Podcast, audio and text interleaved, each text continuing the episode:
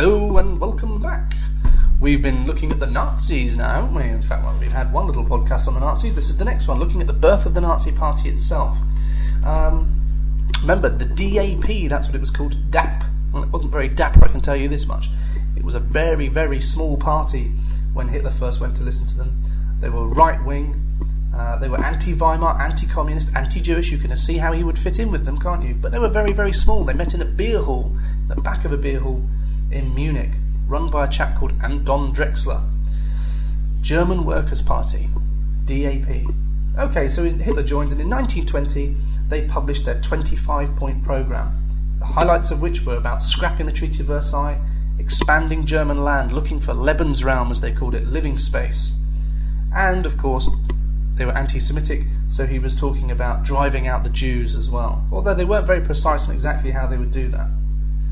Now, Hitler became in charge of Nazi propaganda, and by 1920 his speeches had attracted 3,000 members, and it was largely down to him. They changed their name to the NSDAP, the National Socialist German Workers' Party, and they'd adopted the swastika. They even had their own newspaper, the Völkischer Beobachter.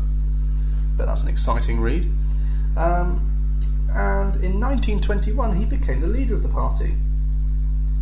Uh, he basically told Anton Drexler, either you appoint me leader or I'll set up my own party. Thanks, anti baby. And so um, Anton Drexler decided, well, I'll step down and I'll leave.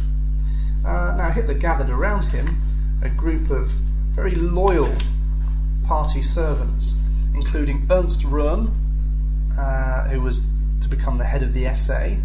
Uh, Hermann Goering, who was a, a, a, sort of a hero of the German Air Force.